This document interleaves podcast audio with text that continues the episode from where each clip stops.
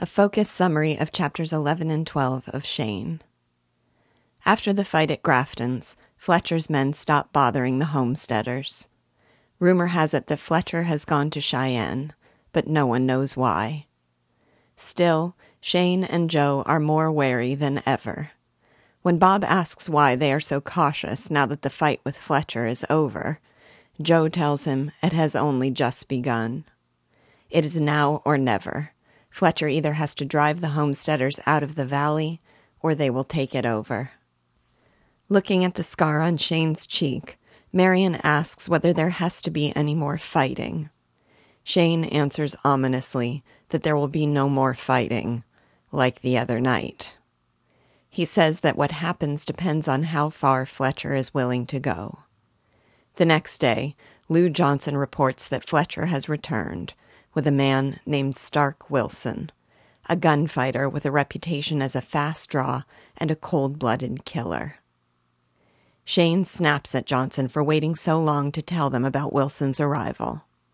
When Frank Torrey rides up moments later to tell them that Ernie Wright has been shot, Shane doesn't even react because he had known immediately what was coming.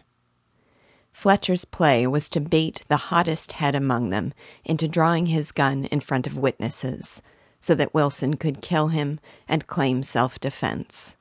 The plan worked. As the bad news travels, more of the homesteaders make their way to Joe's farm. They agonize over how to stop Fletcher, who is sure to try the same thing on all of them.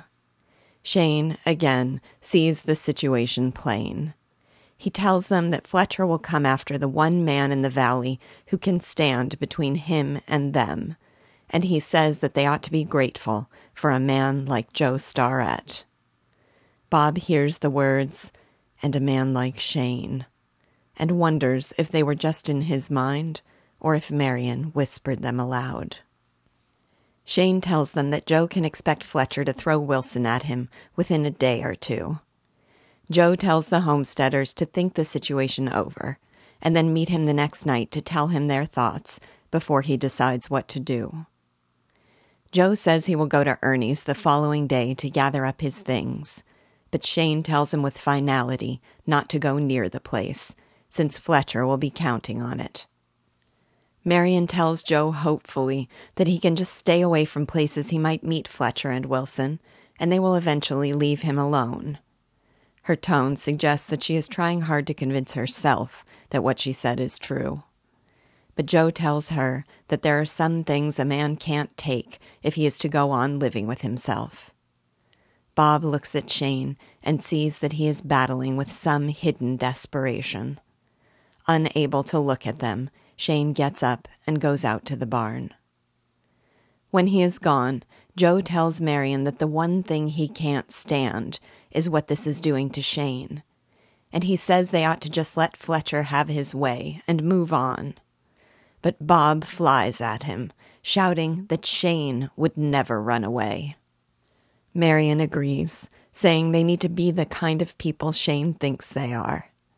She tells Joe that they are caught up in something bigger than them, and they can't run away from it. Joe acknowledges that she is right, and says they will play it through.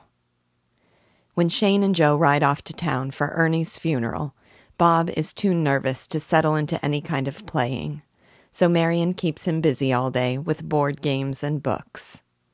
The men return at dinner time, and Joe describes how the community came together to give Ernie Wright a proper funeral.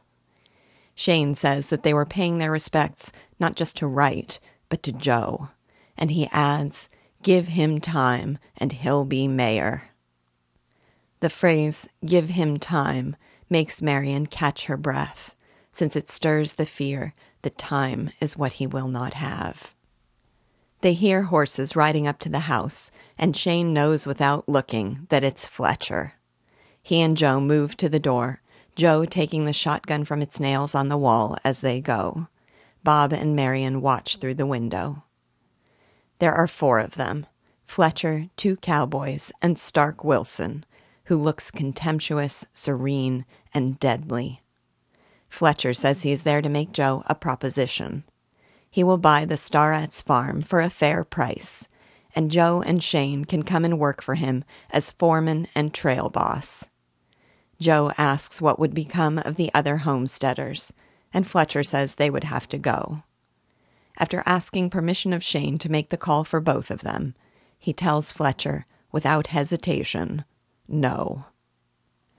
Fletcher tells him to think it over, and as he turns to ride away, Wilson makes his play. He tells Joe that he wouldn't want someone else enjoying this place of his, and that woman in the window. Seeing Joe's hand tighten on his rifle, Shane calls out, Don't, Joe! steps between him and Wilson, and insults Wilson to draw the attention on himself. Wilson smiles grimly and rides away. Shane chides Joe for almost getting himself killed. Joe chides him for making himself a target. And Marion chides them both for acting like fools just because Wilson insulted her. Joe asks her warmly what better reason a man could have. And Shane, looking at the two of them, repeats, What better reason?